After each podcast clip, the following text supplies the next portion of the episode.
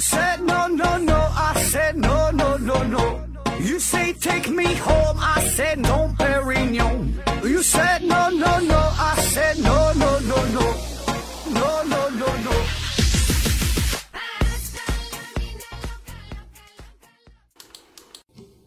拼命探索，不计后果。欢迎您收听思考盒子。先说一个事儿，关于月食摄影大赛的获奖选手，你们点的歌我已经收到了，会在合适的时候播出，大家呢不要着急。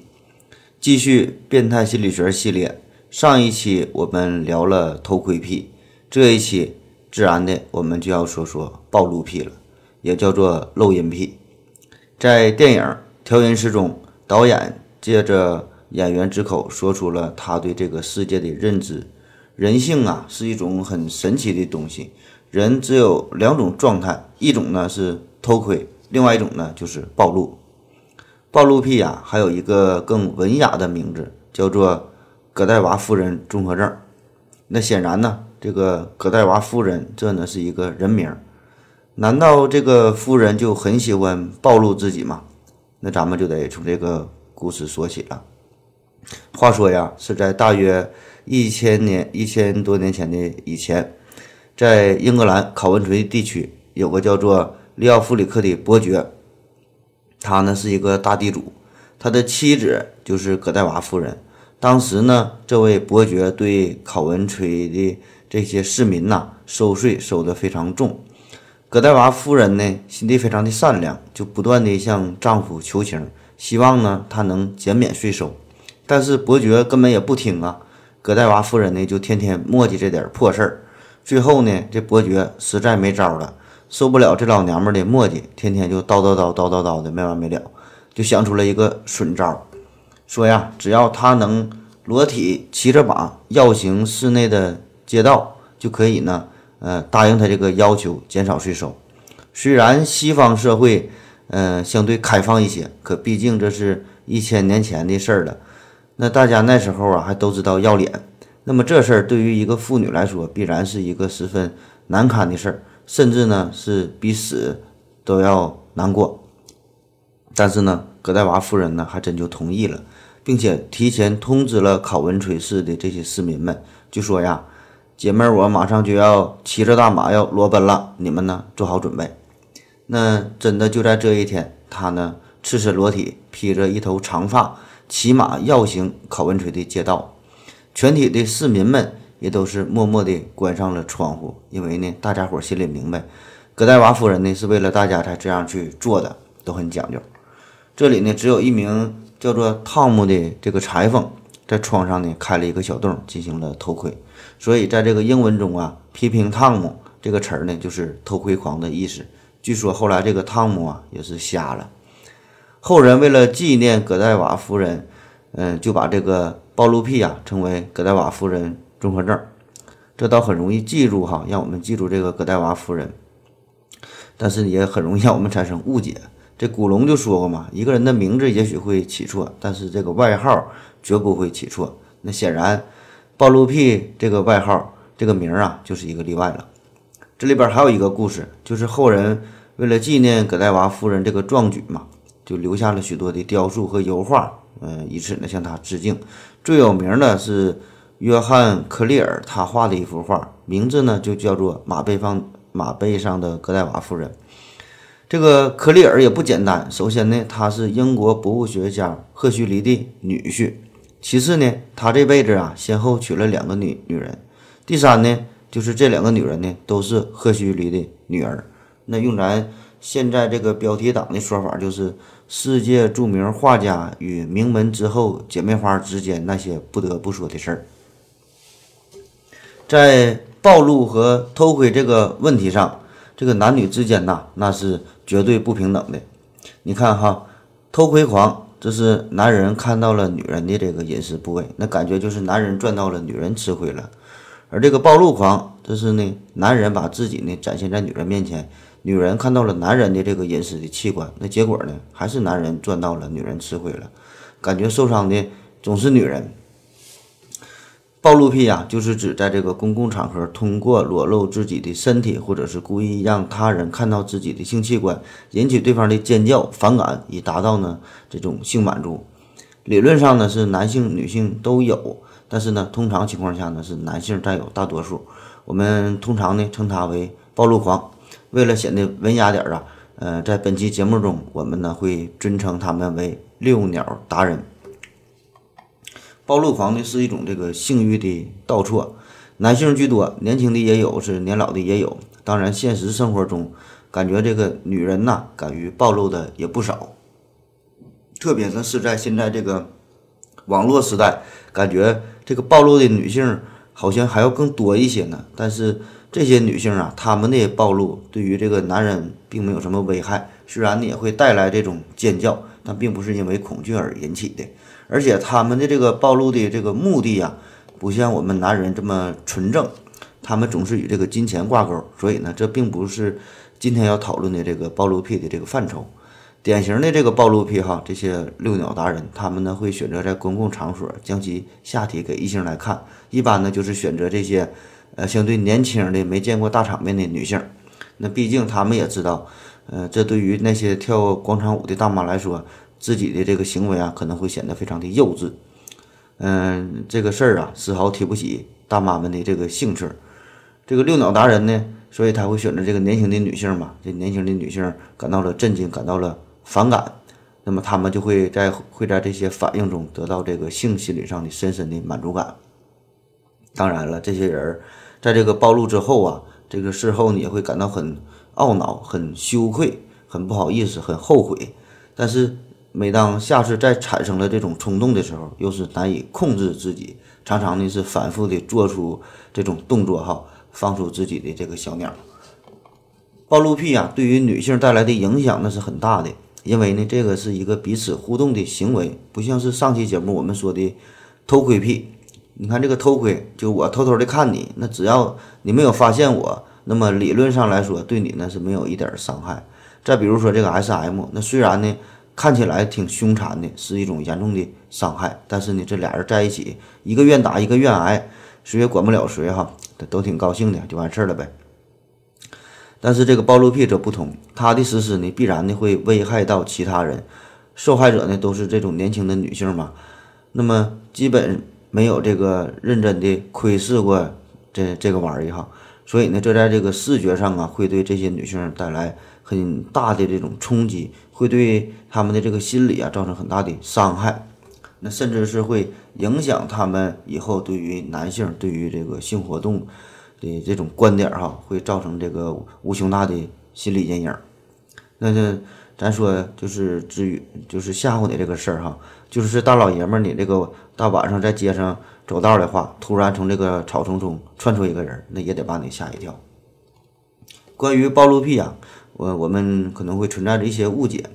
这个遛鸟达人们，他们这个放出自己的鸟啊，这呢并不是问题的关键，更重要的是呢，他想得到的是这种女生的尖叫和这种恶心的感觉，这种厌恶的眼神，这种谩骂的声音，这种这种慌张的逃跑这种动作哈，这呢会给他们带来这种极大的心理上的满足感。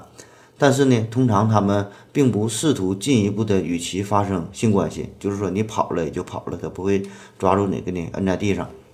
严重的这个性暴露患者哈，会把这种暴露啊作为一种偏好，甚至是唯一能够满足他们性欲的方式。那这么一说，想一想还挺可怜的，他们得付出这么大的代价才能体验到本来人类应该都有的这种快乐。通常他们典型的做法啊是这样的：首先呢，会选择一个相对比较偏僻的地点，比如说是中学的学校旁边啊，呃，或者是接近终点站的这个公交车站呐，反正就是人相对比较少的地方。嗯，如果要是光天化日之下跑到火车站售票大厅去暴露去了，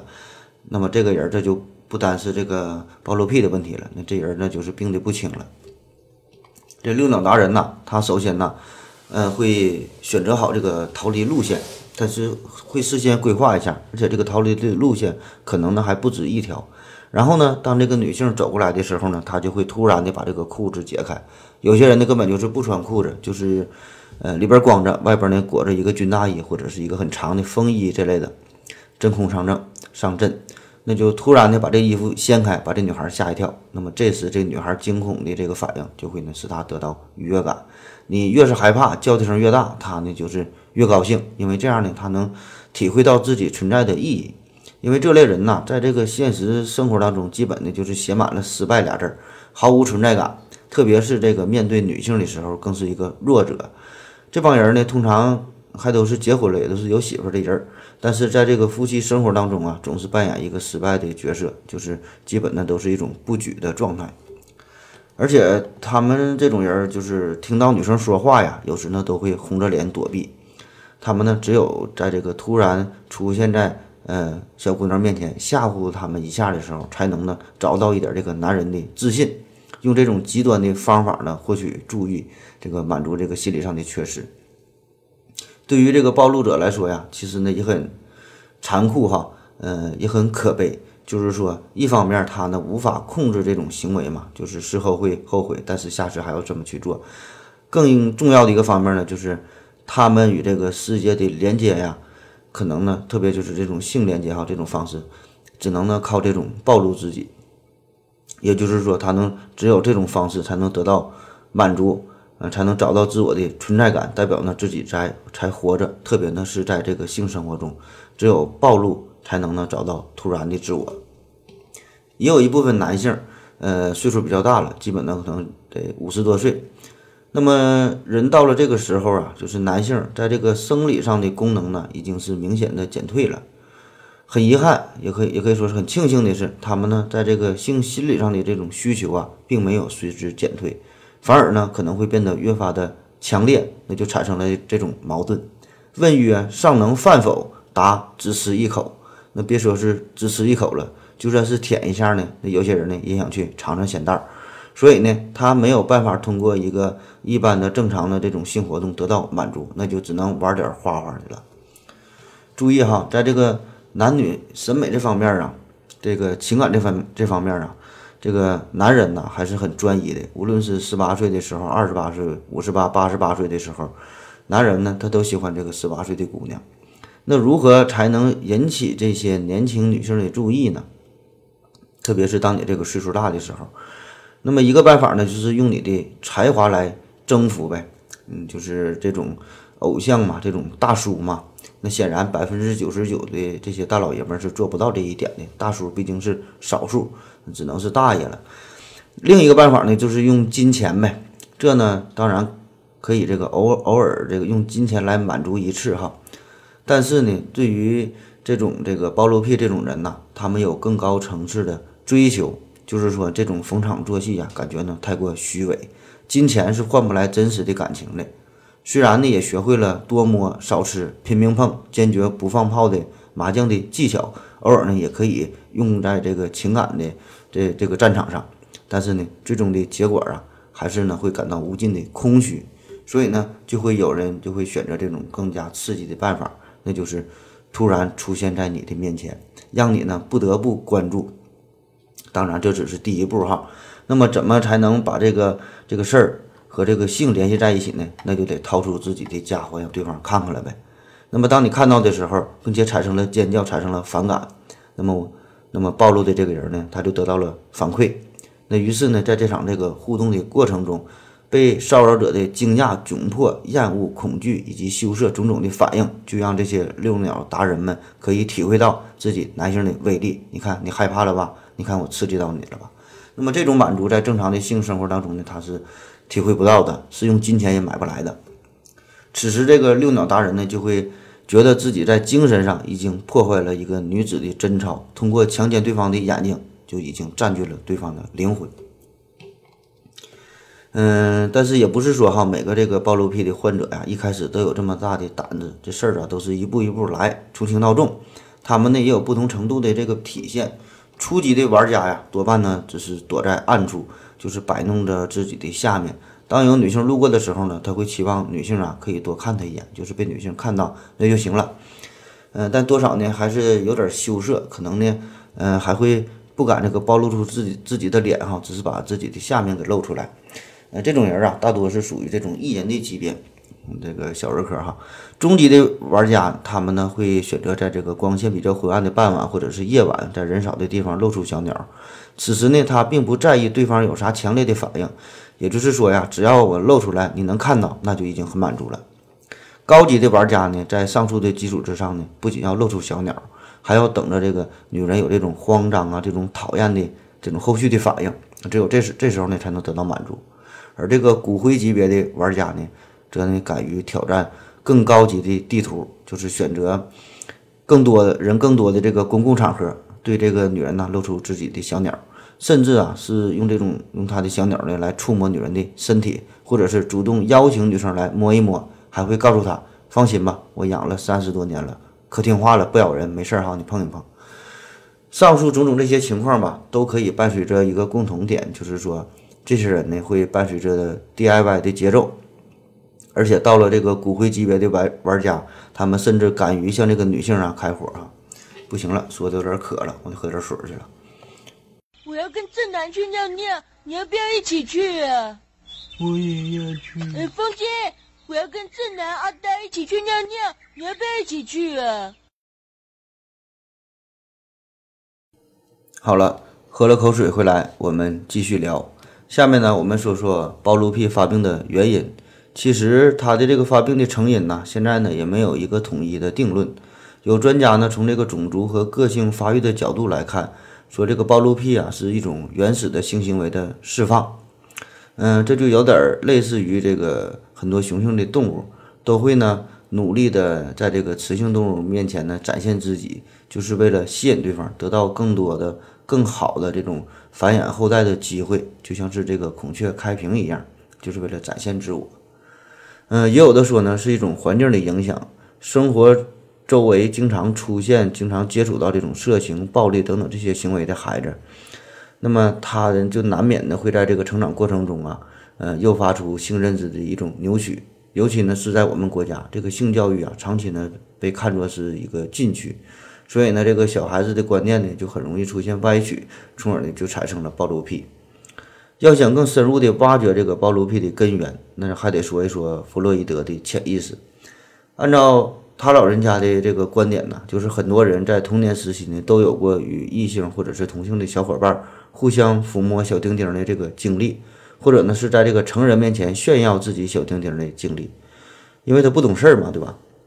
这事儿呢，确实也存在。我就不止一次见过，就是一些长辈会刻意的让这个小男孩脱下裤子，然后呢，开一些玩笑，说一些小孩听不懂的色情的小笑话。就比如说，你知道这个小丁丁有四种玩法吗？然后呢，自己呢就很满足、很快乐的离开了。现在一些录制的这些小视频呢。呃，也会出现类似的镜头，就是总是用这个小孩的这个小丁丁来开玩笑。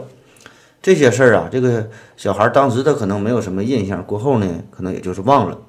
但是这个忘了，并不代表不存在。他呢，只他呢，看似忘了，但是呢，他会深深地埋藏在你的这个记忆的这个冰山的这个深层之中。那么长大以后，当这些人遇到了重大的精神的创伤或者是性压抑的时候，没有办法有效的排解、宣泄这些烦恼，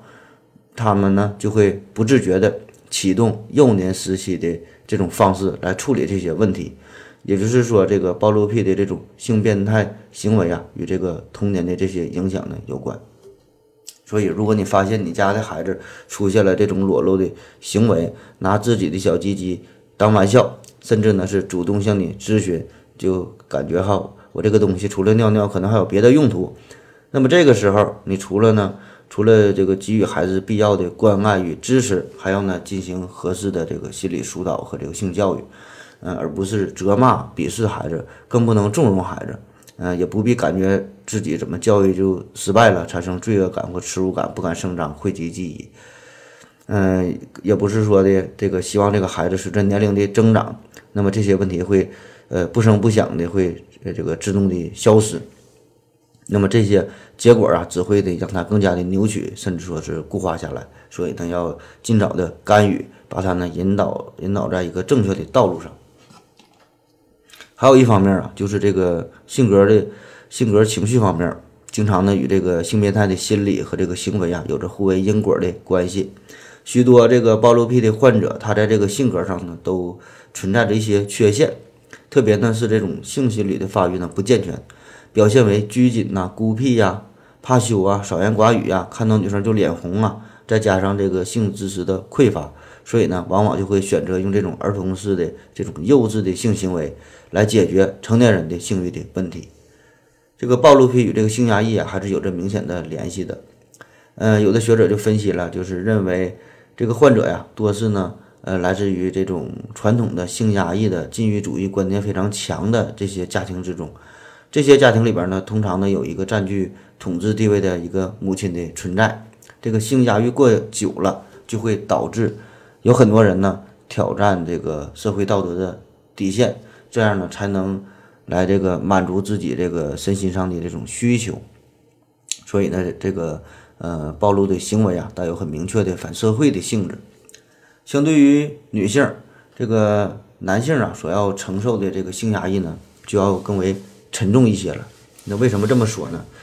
各位可能觉得，通常咱说的都是男性拈花惹草啊、寻花问柳啊、招招花引蝶呀、这个偷香窃玉哈，这些事儿都是男性干的呀。这男性已经已经够风光的了，怎么还能说男性有这个性压抑呢？这是因为这个长久以来，我们这个封建礼教的惯性与当今呃男女性这个心理的冲突和这个博弈所产生的。有句话呀，叫做“男追女是隔层山，女追男呢是隔层纱”。那么这里边的追呢有两层意思，一种呢就是说二人的这个结为连理，过上了没羞没臊的幸福的生活；另外一种呢就是说这俩人呢就是只搞一次。那显然对于后一种。这种这个只搞一次哈，那么，呃，对于男人来说，这种送上门的买卖呀，很少呢有男性拒绝，而反过来呢，那就太难了。男性要接近一位女性，远比这个女性要接接近男性要困难得多。这就是我国的这个封建礼教的结果。本来呢，呃，这种做法哈，这种观念呢是想用来禁锢女性的，但是结果却是就是一些。呃，少数的女性吧，如果能真正抛开道德的约束，单纯的想寻求这种性的满足的话，那么呢，就要比男性容易多了。就比如说这个敢爱敢恨的潘六姐哈，那么在性这个层面上，对于女性来说，只要她想，只要呢她敢，基本呢没有什么门槛就可以搞定心中的男人，嗯，哪怕只是搞定一次。而对于这个女性来说，呃，而对于这个男性来说，潘驴邓小闲哈。这里边呢，你差一样呢，可能都不好使，你就很难搞定这个女性。那么如此说来，这个男人和女人还是有极大的不公平啊！你看，咱开篇就说嘛，这个偷窥和暴露哈，都是男性占便宜，女性吃亏。那么一说到再说到这个事儿，这一比较，其实呢，这个背后的深层次的东西啊，都是一样的。这都是人类从这个动物独立出来，形成了社会，出现了文化、道德、伦理之后，产生了种种的这个观念。带来的这个男人与与女人的这种差别，所以你看，这个男性嘛，一般他是不会拒绝来自于异性的诱惑，而这个女性呢，由于这个礼教的约束啊、性格的习惯呐、生理的因素啊，甚至是这个意外怀孕带来的巨大的代价，特别是古代哈等等这些原因吧，不大容易接受这个男性的诱惑，还有可能呢以一种这个较为极端的方式来拒绝男性，所以这个自古以来这个。男性施加在女性身上的这种禁锢，最终呢，反而是间接的打压在了男性的自己的身上，就憋的这群人呐，无处安放自己的性欲哈，最终呢，只能选择这种看似变态的方式来释放自我。当然，也有人从这个医学的角度，呃，来分析这个暴露癖，呃，把这个病因呢分为什么后天后天的这个性心理的衰弱呀，什么癫痫呐。呃，神志不清的精神障碍症状啊，还有先天性的因素缺陷吧，等等吧，很多种原因。那作为一名心理医生，一一名这个资深的呃心理咨询师哈，在我这个从医三十余年的生涯之中吧，嗯，有这样一个这个暴露癖的这个病人，给我留下了很深刻的印象。这个人呢是一个中年男性，他是一个外企公司的一个部门经理，嗯，非常的优秀。嗯，所以呢，当他这个就是。呃，暴露之后被这个抓住了嘛？那么这个单位的人呢都不相信，因为这与他平时的这个表现呢完全不相符，就根本想不到他会做出这种事儿。而且呢，他自己也觉得不应该哈，我怎么能做这些事儿呢？可是这事儿啊，有一次就有第二次，慢慢的他就上瘾了。但是在我们东北呀，这个冬天气温非常低，冬气温非常低，但是这个暴露癖发作这事儿呢，他也不管这个四四季的变化呀。所以嘛，在冬季，就是这个人呢，他为了控制这个自己这个暴露的行为嘛，他就把这个棉裤啊和这个外裤啊，就裤门这个地方都用这个针呢给缝上了，都缝死了。那你想露就露不出来了呗。他这个出发点呢是好的，想法很好，也很单纯哈。因为你他以往啊，在这个冬天暴露的时候呢，都是拉开这个裤子的拉链嘛，然后就亮出了他的宝贝，所以他就想用这种方式就缝上了嘛，想用这种方式来控制自己。可是呢，等到这个暴露癖真正发作的时候，他呢就拿出了这个剪刀，咔嚓嚓的把这个裤子啊就给剪开了哈。还是呢会这么去做，就是说这个感觉要是来了，想控制那是控制不住的。所以这个故事哈，最后告诉我们什么呢？就是这个东北的冬天呐，那是真冷啊！你想想，为什么他要剪开裤子，而不是直接把这个裤子整个都脱下来呢？因为冻屁股呗。最后这个人啊，他是做了脑电图，然后呢，脑电脑电图提示有这个异常的结果，就是这个人啊，可能存在着潜在的这个癫痫。就是脑神经元呢异常的这种放电呢，那么一放电他就想脱裤子。当然，呃，这个相对是特殊一点，因为更多的这种暴露癖的患者，这些病例啊，并没有明确的器质性的改变，就是一种这个心理上的障碍。还有一个病例，嗯，这个呢是一个律师，呃，家庭条件呢也很好，长得呢是比我还帅呢，极品这个标准的这个极品大叔。嗯，按理说呀，他这样的人想找个姑娘应该是不费劲儿，就想随便换几个也不费劲儿。但是呢，他是不太喜欢这种常规的玩法。我感觉他可能就属于这种，就是吃肉吃腻了，想尝尝狗屎啥味儿。那么他一般呢，他有车他也不开，他呢就喜欢这个坐公交车，从这个始发站一直坐到终点站，这个线路啊越长越好。嗯，一趟车恨不得得坐这个一个多点儿，那都嫌短哈，就是喜欢坐车，因为呢他得这个。花时间呢，寻找合适的目标下手，就是知道车上有比较漂亮的这个女性出现，那么呢，他就会凑上前去，就是站在他后面呢，就是一顿蹭啊，就是摩擦摩擦哈，这才是真正魔鬼的步伐。就在这个汽车快要这个到达下一站之前呢，他就会呢成功的在姑娘面前掏出自己愤怒的小鸟，嗯，让这个姑娘看一眼哈，随后呢一个纵身就跳下车。然后车门关上，他就撒丫子就跑了。这姑娘当然也追不上啊。那么这个时候，他的心里就甭提有多开心了。其实这事儿啊也挺不容易，因为你你得找这个合适的时机呀。所以你坐车，你人太多不行啊，人太多你一挤呀，你动弹都动弹不了，你还摩擦个屁呀。这个人呢，嗯，也不能太少。你想想，坐车人要太少的话，那你往人扒拉凑合也太明显了，很容易被人发现。而且呢，你还不能经常在这个一个车上这个坐车，因为你这样呢，司机也会注意到你，所以呢，还得是频繁的还得更换这个公交车。后来呢，他就是觉得这么做吧不太方便。首先就是这个时间成本太高，因为总得这个花时间，呃，等着自己的目标嘛。第二呢，也是风险太大，嗯，这个事情败露之后啊，对他的这个生活造成很大的这个影响。所以呢，他最后呢选择就是把自己家里边的一个房子就腾出来一个一个房间，改成了这个公交车这个车内的样子哈，按这么装修的。然后呢，也是雇了不少的庶女这个少女来他家玩，就是陪他这么这么做呗，就表演一下。但是毕竟这是假的嘛，就是没有什么紧迫感，不那么紧张，就是不兴奋呐，不够刺激。这个案例啊，比起其他的这个暴露狂来说呢，多少有点特别。因为大多数的暴露狂呢，他会选择在这个公园啊、电影院呐、商店呐、呃，这个街上啊、小树林里啊，那么这些地方一个共同特点呢，就是相对比较容易逃跑。办完事儿之后呢，马上就能了了，那个不容易被抓到。而且呢，他们都会事先设计好逃跑路线嘛。但是在公交车上，这个相对来说就就更危险一些。虽然你可以在这个。呃，这个车门关上之前，你可以逃跑。但是，比如说车门坏了，或者是，呃，由于其他的原因，再给你把这个你的宝贝这个夹住了啊，结果就会很危险。嗯，还有一个不同点就是说，通常这个暴露癖啊，这些患者呢，在这个性唤醒之后，就是说这个嗨了之后，他们呢会在当场或者是在回家、回家回到家里呢，用这种 DIY 的方式自己解决一下，这呢才算是最终画上一个圆满的句号。而我说的这位这个极品的大叔呢，他就是喜欢蹭蹭热了之后让你看看完就跑，嗯、没有后续的这些操作。这个病例呢，还反映了另外一个重点，就是许多的暴露癖呢，也是伴随着摩擦癖。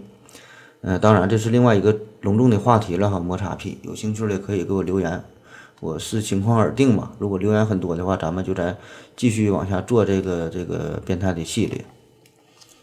通过以上的介绍啊，我们了解到了这个暴露癖呢，这是一种病态的表现。而在我们现在这个开放的、多元的、追求时尚的、彰显个性的、自我炫耀的这个时代，也有很多这个暴露的情况、暴露的行为。但是呢，这并不算这个暴露癖，所以啊，大家也不用太紧张，不用太担心。比如说什么天天体海滩哈，比如说有些女生啊，在穿着方面就显得非常的节俭，有些人就喜欢真空上阵嘛，嗯，有些人就喜欢穿这个黑色的文胸，外边呢配上很薄很透的白色的 T 恤，有些人呢就喜欢拍一些比较裸露的照片，然后呢把这些照片呢还晒到网上。当然，这些只能算是个人生活方式的一种偏好、一种选择，呃，并不是暴露癖。因为最主要的一个一个点就是，虽然可能你有这这种暴露的倾向，但是呢，呃，你并不会在这个暴露之后啊，呃，产生这个呃性兴奋或者说是性满足，呃，顶多呢只是说的你穿着暴露，这个有帅哥多看你两眼呢，可能会心中暗自高兴一下而已。说说关于这个这个着装暴露这个事儿，着装暴露这个事儿吧，有这么几种类型。第一种呢，就是这种着装呢已经形成了一种习惯，就是这些人啊，他们购买衣服啊、服饰的风格啊、什么搭配的风格，就喜欢这样，就爱这么穿了。基本上呢，就是以这种薄、露、短、透为主。呃，多见于演艺圈的一些艺人，或者呢是一些呃特殊的工作者，也算是工作需要吧。第二种呢，就是呃，遇到了一些挫折引发的一种情绪上的、情感上的失控，比如说失恋了，比如说失业了，比如说失身了，受到了严重的打击。那么呢，他们呢就会想用这种暴露自己身体的行为来缓解压力，来释放自我。第三种呢，就是潜在的这种暴露的类型。嗯、这帮人呢，他们可能对这个自己的身体呀、不太满意，感觉自己的身体呢吸引不了男人，所以呢，就可能呢，在这个着装上面用这个比较夸张的方式，想让别人留意到自己这个身体比较私密的部位，甚至呢，会在对方进行偷窥的时候呢，呃，有一些满足感，那个很是得意哈。当然，以上说的这些事儿啊，嗯，也都是我从网上查来整理的一些资料。毕竟呢，作为一个这个爱抠脚的老爷们儿，我也无法准确的揣测各位少女的心思哈，谁知道你们是到底咋想的？反正我觉得吧，这个，嗯、你的喜好无所谓，怎么穿呢也无所谓，只要你不影响别人就行。嗯、毕竟呢，我们是有法律，我们也有道德，我们呢有这个基本的社会公序良俗，在一些公共场合吧，还是要尽量控制一下自己的言行和着装。这个女性啊，穿的过于薄、露、短、透哈，在一些场合确实是不太合适。嗯，虽然算不上是暴露癖吧，但是呢，也应该控制一下自己。如果实在控制不住啊，可以私信联系我哈，我是一名资深的这个心理咨询师哈，我的微信号是思考盒子的拼音思思考考呵呵知知啊，欢欢迎加我的微信。哎呀，可以说想要表现自我的这种心理呀、大家都有，无论是男是女哈，都想展现自我，这样呢可以获得这个大伙儿的关注。特别呢是当这个网络普及以后，各种工具、各种软件都能够很方便、很快捷的把你的情况第一时间的发布出来。于是呢，你就把自己通过各种渠道呢展现给大家，就希望大伙儿呢多看看你，包括发微博啊、发朋友圈啊。重要的不是发哈，而是呢希望这些行为能够引起大家伙的注意关心。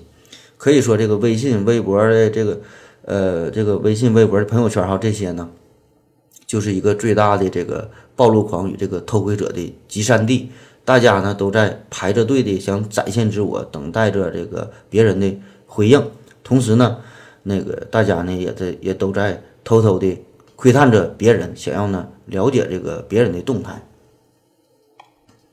暴露癖虽然呢是暴露哈，但是重点呢不在暴露，重点呢在被看到，并且呢得到互动和反馈，希望呢别人记住。我们每个人都是如此哈，就比如说我吧，我也希望自己能长得更帅一点哈，能够靠脸吃饭，帅到这个往人群中一站，就会呢有人找我签名，帅到呢我啥也不用讲，摆个照片，那么这一期节目就能有人给我打赏，有人给我献花。我估计这事儿我过五十年之后我能做到。女性也是一样，希望自己呢能长得更漂亮，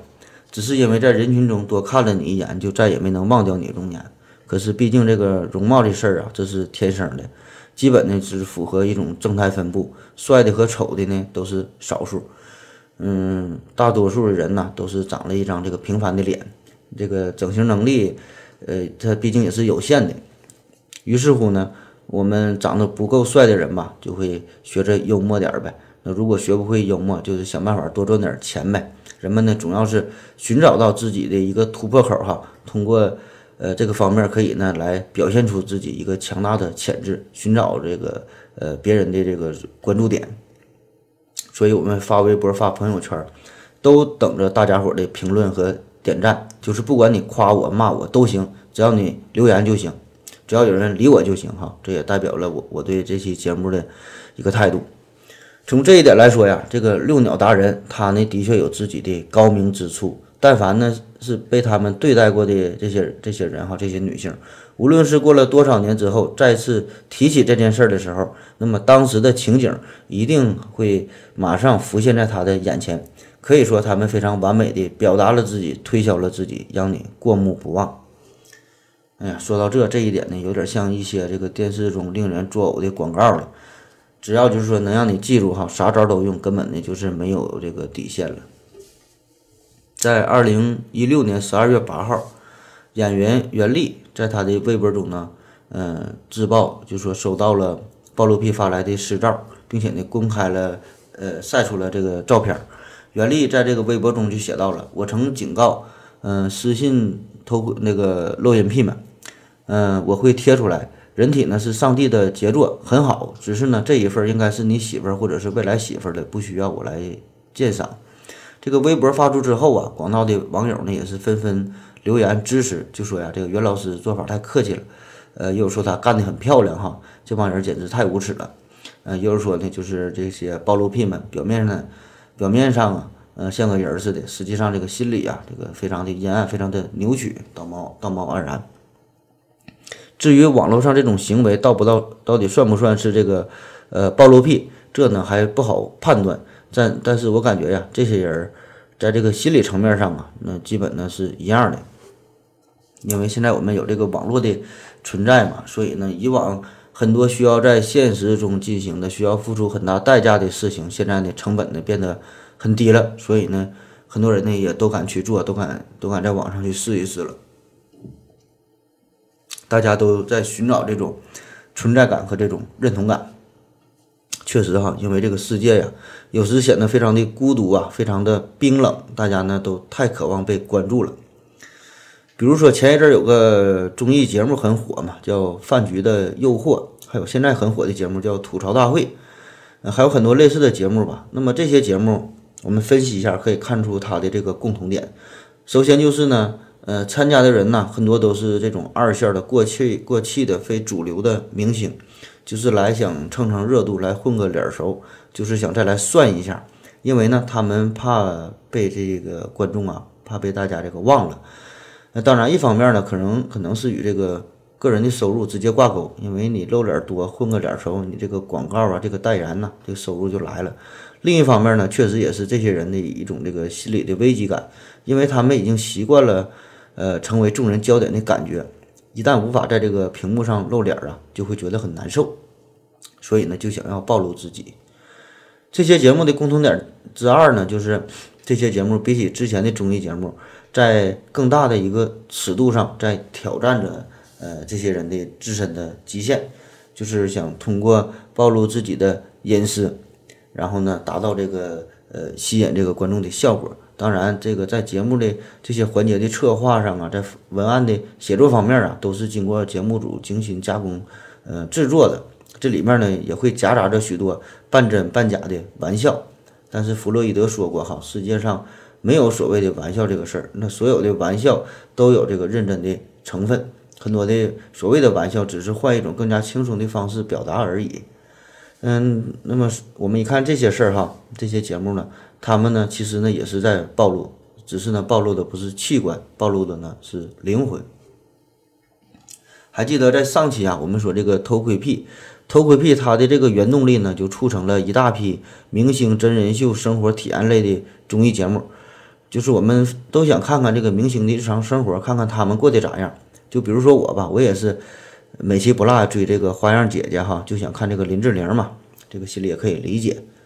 而这一期呢，咱们说这个暴露癖，除了之前说的饭局诱惑呀、吐槽大会等等，还有最近还有一个火的叫演员的诞生嘛，这里边你看也有袁立。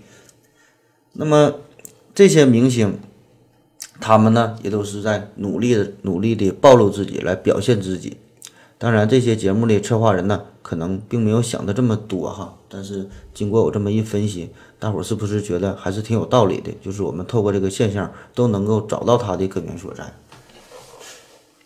下面简单说说这个关于这个暴露癖的治疗方法。大体上呢，就是分为两种，一个呢叫做厌恶疗法，一个呢叫做认知领悟疗法。所谓的厌恶疗法，就是。诱使这个患者呀，在想象暴露行为的同时，给予一个负面的刺激，比如说用这个电流啊，或者是橡皮圈刺激他的手腕啊、皮肤啊，甚至是刺激他的小丁丁，嗯，或者是用这个肌肉注射等等方式，用一些催吐药让他呕吐，就是让他难受呗，破坏患者病理条件反射，以强化意志，直到呢这个消退已经建立的这种条件反射，嗯，就进行这种重复的打击，天长日久之后呢，这个。暴露癖的患者在这个裸露行为，因为这个打击嘛，他就会造成一种这个厌恶的情绪，这样的慢慢的这二者之间呢就会形成一种条件反射，再想暴露的时候就会感觉很难受，慢慢的他就喜欢上了这种穿衣服的生活。嗯，认知领悟疗法，这呢就是引导患者回忆幼年时期有关这个性经历的一些事儿，寻找到这个暴露癖产生的一个根源，然后呢分析。呃，认知这个暴露行为的危害性以及这个产生的影响，嗯，使这个患者呀能够认识到这种行为呢是一种错误的行为，是一种这个儿童时期，呃，性行为的一种再现，使这个患者呢可以认识到什么呢是成熟的性行为，在这个认知领悟的情况之下，患者呢就能够让自己的这个性心理、性心理慢慢的成熟起来，从而呢矫正这种变态的性行为。好了。稍微等我一会儿。我要跟正南去尿尿，你要不要一起去啊？我也要去。哎，风姐，我要跟正南、阿呆一起去尿尿，你要不要一起去啊？好了，尿了个尿回来，我们继续聊。最后这个环节吧，我们说一说，在现实生活当中，如果遇到了这个暴露癖，我们该怎么办呢？嗯，通常。嗯，女性啊有这么三种反应。第一种呢就是正常女性，她们呢受到了这个暴露癖的惊吓之后呢，就会选择匆匆的逃跑，这呢是最为常见的现象。第二种呢就是女汉子型，嗯，她们呢会选择上去一个飞踹，把这个暴露癖啊直接变成圣诞老人。当然这种情况很少了。还有一种呢就是极品女性，会对这个暴露癖展现出的器官呢表现出极大的兴趣。会安静的走到他身边，仔细的研究一番，对他的长短呐、粗细呀、各种结构哈进行认真的点评。当然了，这种情况就更少了。大家知道这个，我是一个医生嘛。那么在我上学的时候，在咱们医学院旁边呢，就有一个暴露癖。反正都这么说，我是没亲眼看到过。然后班里边的女生啊，也有说是遇到的。但是这个整体这个学校的女生对他的反应呢不一样，大一大二的女生呢基本呢都是，呃捂着脸转身就跑了，大三大四的呢可能是很淡定的看一看然后就离开，大五的呢他们只会呢冷冷的说一句，这么小你这是金针菇吗？而这个读研的这女生啊，基本呢都是直勾勾的看着，并且呢心里呢还会回忆男性生殖系统这个章节。呃，想一想这个以前的解剖的尸体哈，都是萎缩的了，这回看到真的了，可得好好看一看，还得边说边研究边讨论，还得追着这个暴露癖哈，你别跑啊，我还没看完呢。至于这个女博士的反应，据说呀，她只有一次被女博士看见了，然后呢，学校呢就再也没有这货了哈。至于具体的原因，我也不知道。关于如何对待遛鸟达人这个事儿，那么分为具体的几种情况，我们分别说说。第一种呢，就是尖叫组的，这呢很常见，就是人类嘛，这个女性嘛难以控制的一种这个反应。他们呢，而这个暴露癖啊，正是通过你的这这种尖叫的反应获得的快感，就是你越害怕，觉得越羞辱，对方呢就能得到更多的满足，更多的兴奋。所以呢，在受到惊吓之后啊，还是要尽量保持一个冷静的心态，不要这个连续的尖叫。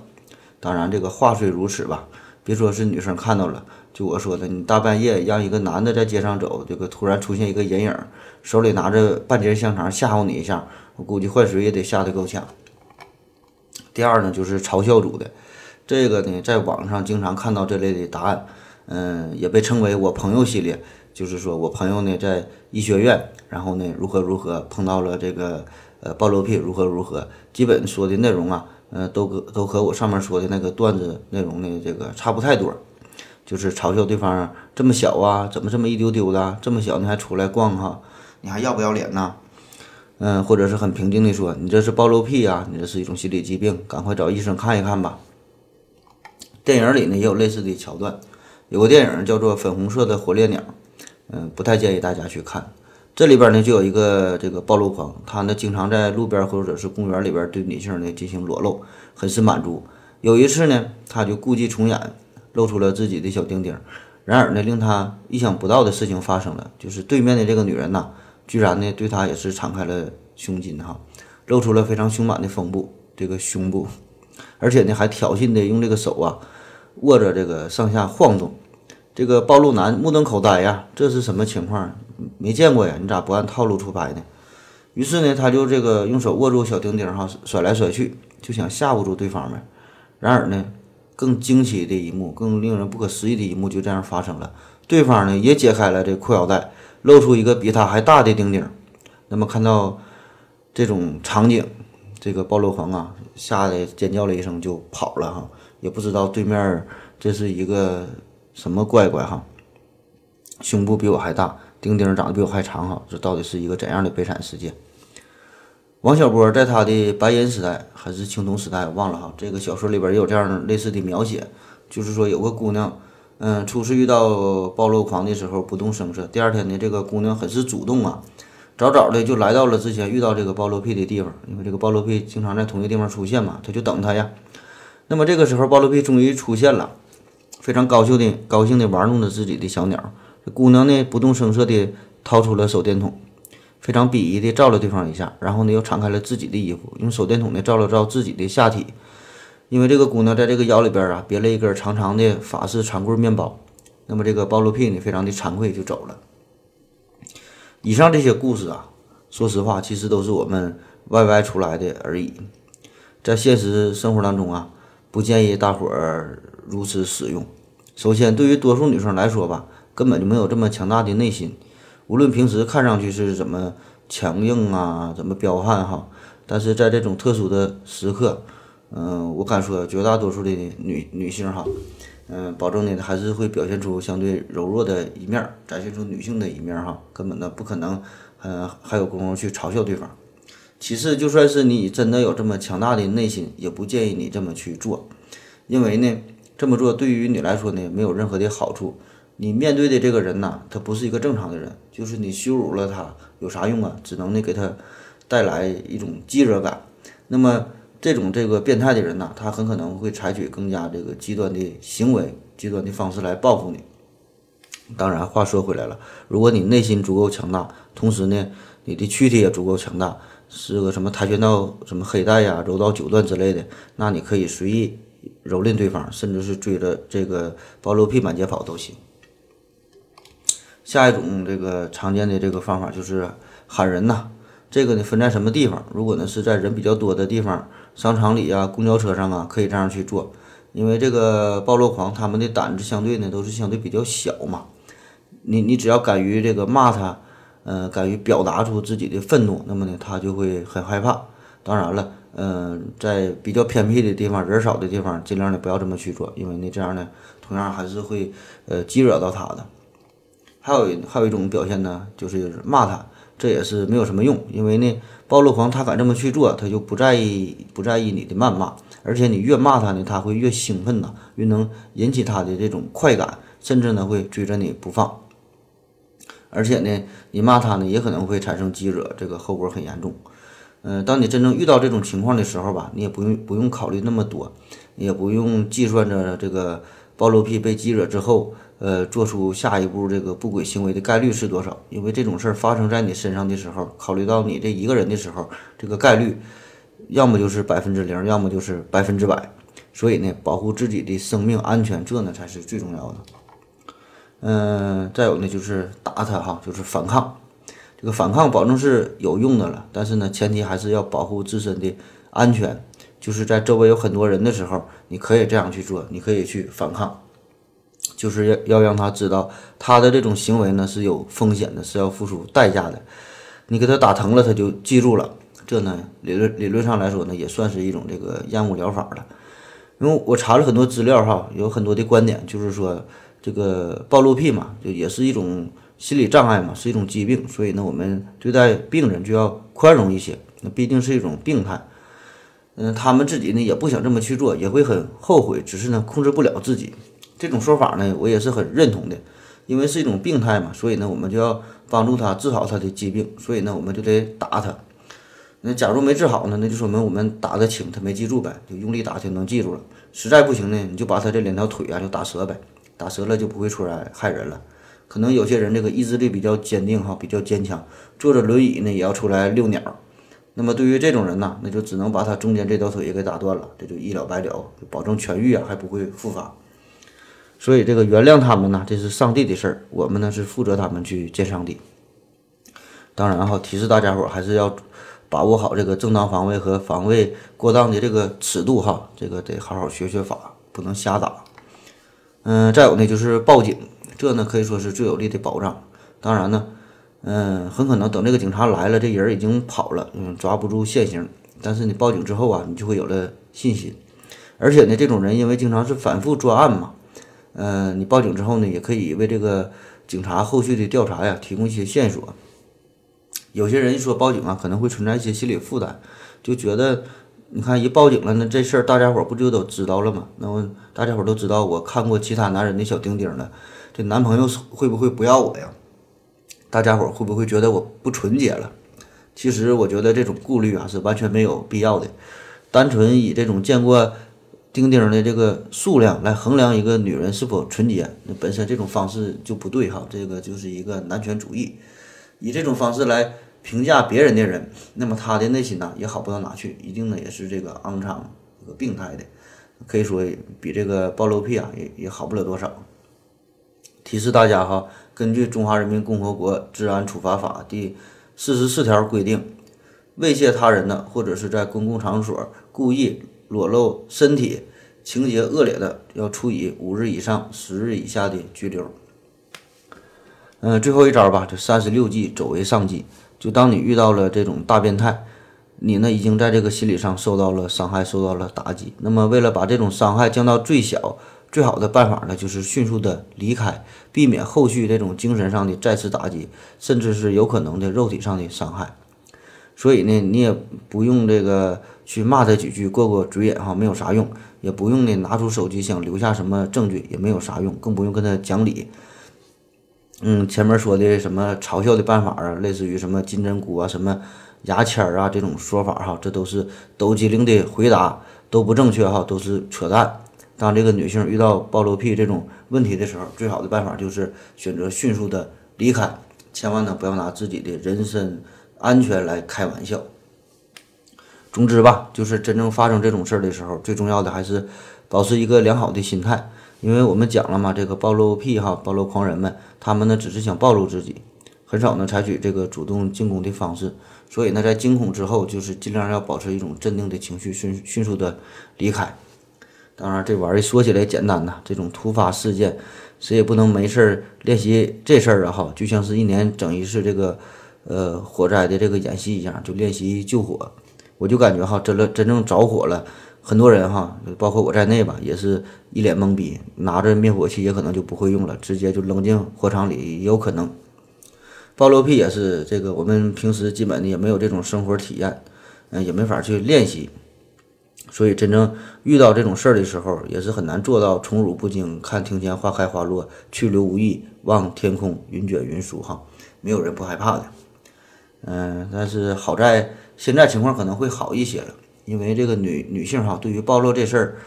也没有以前那么惊叹了哈，见怪不怪了。给你面子，你那叫男性生殖器；那不给你面子的话，其实就是就是一坨肉呗哈，就是长得丑一点而已。那么在以前，这个暴露癖们会选择的，会选择这个年轻的姑娘，因为他们也知道啊，他们这个对大妈首先他是不感兴趣，另外一方面呢，这个大妈们对他这种东西也是毫无感觉哈，是所以他们丝毫没有成就感。而现在这个女性啊，这个对于这方面的知识，对于这方面的了解也是越来越多，所以现在这个暴露这个工作呀，也是越来越不好做。这个姑娘们呢，也是显得越来越淡定哈。她不是装作淡定，她是真淡定啊。甚至可以说，她们呢比你见过的还要多。她们呢那是真正的玩腻了哈。她比你的追求可能还要高。总觉得吧，现在这个暴露癖也是不容易。想成功的让这个女孩啊发出那种发自肺腑的尖叫声，那是越来越困难了哈。最后就心疼他们三秒钟吧。嗯，节目的最后哈，说了这一期小鸟的事儿了。你是不是觉得这个片尾曲应该用这“我是一只小小鸟”呢？哈，想要飞飞呀，却也飞也飞不高。嗯，寻寻觅觅，寻寻觅觅，想找一个温暖的怀抱，这样的要求啊，不算太高。一看这歌词儿有点太色情了，越想越色情，算了吧，换一个更色情的歌。感谢您的收听，再见。